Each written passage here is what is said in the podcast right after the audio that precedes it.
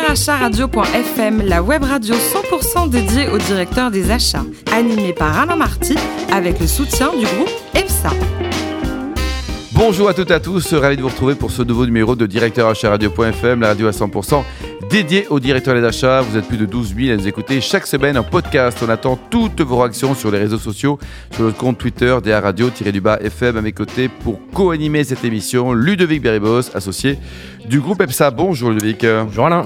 Aujourd'hui, nous recevons Mathias Ringard, président de Diplomate. Bonjour Mathias. Bonjour Alain. Vous êtes tout jeune, vous êtes né en 1977. Vous êtes né quand vous d'ailleurs, Ludovic? Euh, Je sais pas le dire, 1980. 80, pour ça va quoi. Ah, je suis pas le plus jeune pour une Euh, fois. diplômé, de Mathias, de- moi. hein. de l'INSEC et votre premier job c'était sur un, un des premiers jobs chez Pilote en 2002. Un mot sur cette expérience euh, dans ce groupe japonais, euh, leader dans l'écriture, on va le dire. D'abord, ce groupe m'a formé, hein, parce que j'y ai passé 15 ans en démarrant euh, commercial et en prenant ma première commande dans une librairie à Deauville, dans la brume, et avec le- le- tout le bonheur de cette première commande. Donc vous confirmez un côté un peu jouissif d'une Ah, première commande. Clairement. Bah, sinon, on reste pas commercial. Ouais. Clairement. Non, ça, c'est clair. Et vous en pensez quoi, Ludovic? Vous vous souvenez de votre première signature d'un contrat quand vous étiez tout petit petit sans barbe?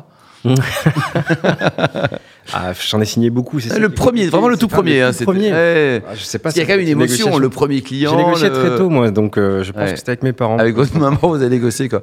Bon, donc vous, Mathias, euh, l'expérience, donc vous avez eu plusieurs jobs au sein de Pilote? 15 ans chez Pilote, oui, d'abord commercial, après de la négociation grand compte, du marketing, et pour finir en dirigeant la France. Donc c'est vraiment un groupe qui m'a qui m'a formé, qui m'a aidé à grandir, un groupe japonais en plus, donc on apprend un peu la rigueur pour tout petit padawan français qui se doit. Bah Oui, c'est ça, quoi. Il y, a, il y a donc plusieurs marques au sein du groupe Il n'y a pas que pilote, hein? Bah, Essentiellement pilote. Il y a essentiellement Pilote, il y a une deuxième marque qui s'appelle Namiki, qui sont des stylos d'art, des stylos de luxe, mais surtout moi j'appellerais ça des, des stylos d'art. Oui. C'est quelque chose qui m'intéressait déjà pas mal quand j'étais pilote et qui explique peut-être la- les dernières années. Bah, C'est ça, alors vous avez repris donc diplomate. Euh, vous avez toujours rêvé de reprendre une boîte ou c'était un peu le, le fruit du hasard? Non, ça a été euh, au moment où j'ai, ça faisait trois ans que j'étais à la direction France de pilote. Je me demandais ce qui m'accomplirait le plus professionnellement, et j'avais pas envie d'a- d'aller sur un poste peut-être plus, plus dans une plus grosse entreprise, mais à périmètre égal. J'avais envie de, de toucher à tout, de m'accomplir. Et puis mes amis m'ont dit, mais Mathias, le, le job que tu cherches, Allez, il n'existe pas Bah, en fait. Hein, faut allez, soit tu crées, soit tu euh, rachètes, euh, mais tu veux être entrepreneur. Et donc, euh, au au niveau de l'entreprise, elle a été créée en 1922. Nous sommes dans un très joli port, de pêche en Allemagne, c'est ça? C'est ça, on est. alors, l'entreprise a été créée dans l'ouest de l'Allemagne, mais a déménagé dans ses pérégrinations euh, au cours de quasiment 100 ans maintenant, euh, dans très à l'est de l'Allemagne de l'Est, hein, puisqu'on est à l'est de Dresde, quasiment à la frontière polonaise, dans un petit village qui s'appelle Kunewald, où on a notre euh, site de fabrication. J'appelle ça un site de fabrication plus qu'une usine parce qu'on Oui, a une manufacture fabrique- presque. Oui, voilà, on fabrique quasiment de façon artisanale, hein, c'est un assemblage à la main. Ludovic, Alors, c'est une belle aventure. Une boîte française qui rachète une boîte euh, allemande fait plaisir, non? Moi, déjà, je suis ravi de- d'accueillir des entrepreneurs. On a beaucoup de patrons achats. Et ce qui m'intéresse, ma première question va m'amener euh, à votre rôle de président. Vous êtes à la fois client et fournisseur. J'aimerais savoir quel est le point de vue que vous portez euh, sur les directions des achats. Sur les directions des achats. Alors moi j'ai la, ça a été dans le choix de l'entreprise que j'ai racheté euh, d'avoir une multitude de clients assez petits et pas un gros client parce que j'aimais pas l'idée d'une dépendance à un ou deux gros clients. et le- et le Ventilation du risque risque client. que ça faisait prendre. Euh, donc j'ai une vision de la direction d'achat qui est plutôt de mes, de mes postes antérieurs, euh, qui est liée plus à la politique des entreprises, je dirais qu'à la direction d'achat en elle-même. Il n'y a pas un directeur d'achat à mon goût, et même dans une seule profession, vous avez des gens qui ont envie d'innovation, qui ont envie de qualité, il y en a d'autres qui ne veulent que du prix et de la négociation. C'est des exercices différents hein, quand on est euh, côté vendeur face à ces achats-là. Mais je ne vois pas une direction euh, achat, enfin en tout cas pas dans mon expérience.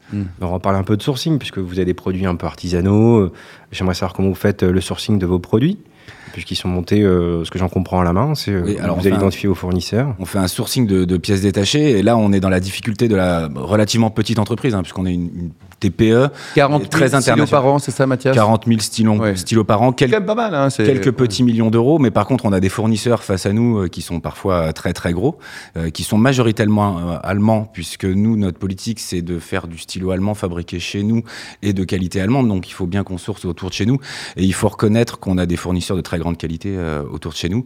Euh, c'est une difficulté. Euh, là, par contre, je parlais de dépendance euh, en tant que euh, vis-à-vis de ses clients tout à l'heure.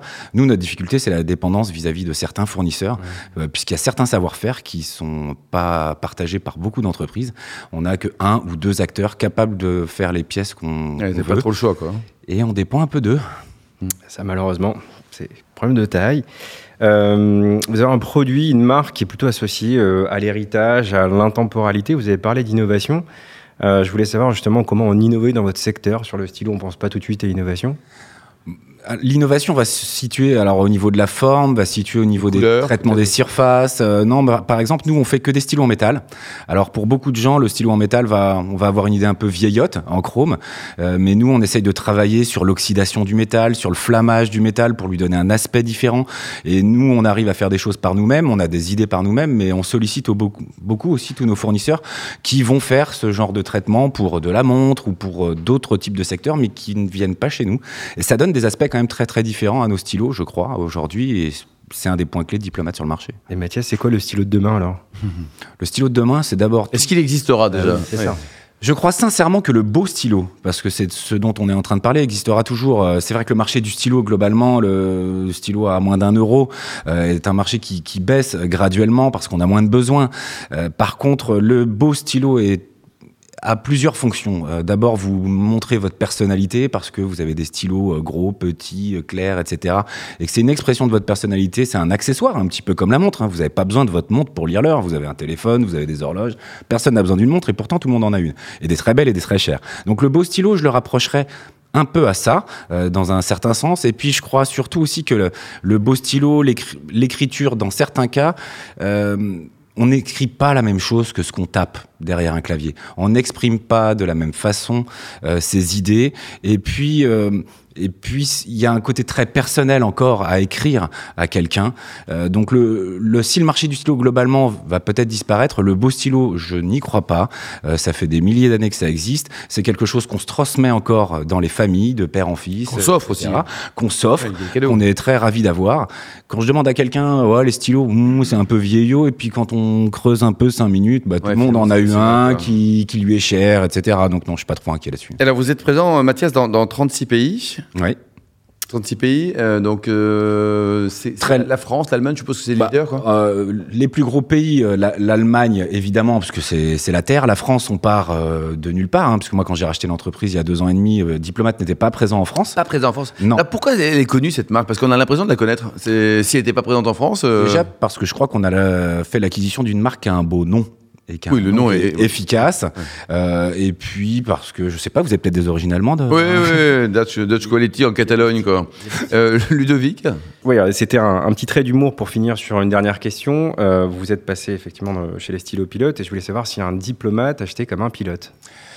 Alors un diplomate achète avec, Pas mal, ça, Ludovic, pas mal. classe, hein, c'est spontané, comprendre, surtout. hein, oui. classe, évidemment. Non, mais euh, pour être plus, plus sérieux, euh, chez Pilote, c'était un groupe japonais qui avait une fabrication très intégrée. Euh, et moi, étant à la filiale européenne, on n'avait pas d'achat du tout pour ce qui concernait les produits. Donc très peu d'achats. Euh, par contre, nous, diplomates, on est comme un fabricant de montres. On a beaucoup de fournisseurs, de services et de matières. On n'achète pas de la même façon. On n'achète pas de la même façon parce qu'on est petit aussi. Et on n'achète pas de la même façon parce qu'on achète des matières précieuses alors qu'on n'a pas d'argent. Ça va vous paraître tout bête, mais nous, on achète de l'or pour faire des plumes en or, on achète de l'argent pour faire des stylos en argent.